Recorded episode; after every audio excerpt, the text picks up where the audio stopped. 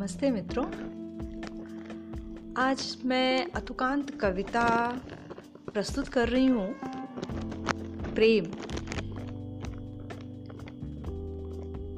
तो सुनते हैं। प्रेम। वह कोई जिद नहीं, मनमानी नहीं नहीं वह कोई नादानी है। वह तो बस प्रार्थना है।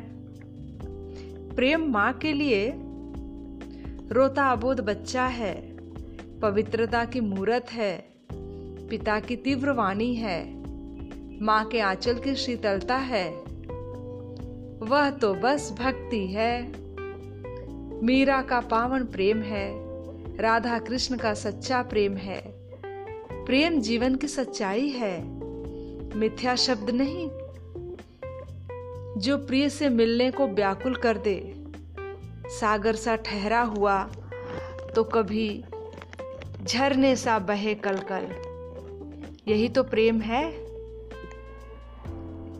कभी समाज के सम्मान की खातिर तो कभी परिवार के मान की खातिर खुद बलि चढ़ते गए, अपने प्रेम को बलि देते गए। उसी को प्रेम कहते हैं। हम्म। मैं प्रेम की व्याख्या लिख दूँ? इतनी भी मैं ज्ञानी नहीं। प्रेम कोई कहानी नहीं। प्रेम कोई कहानी नहीं। नहीं वह कोई जिद है, नहीं वह कोई मनमानी है। प्रेम कोई कहानी नहीं, प्रेम कोई कहानी नहीं।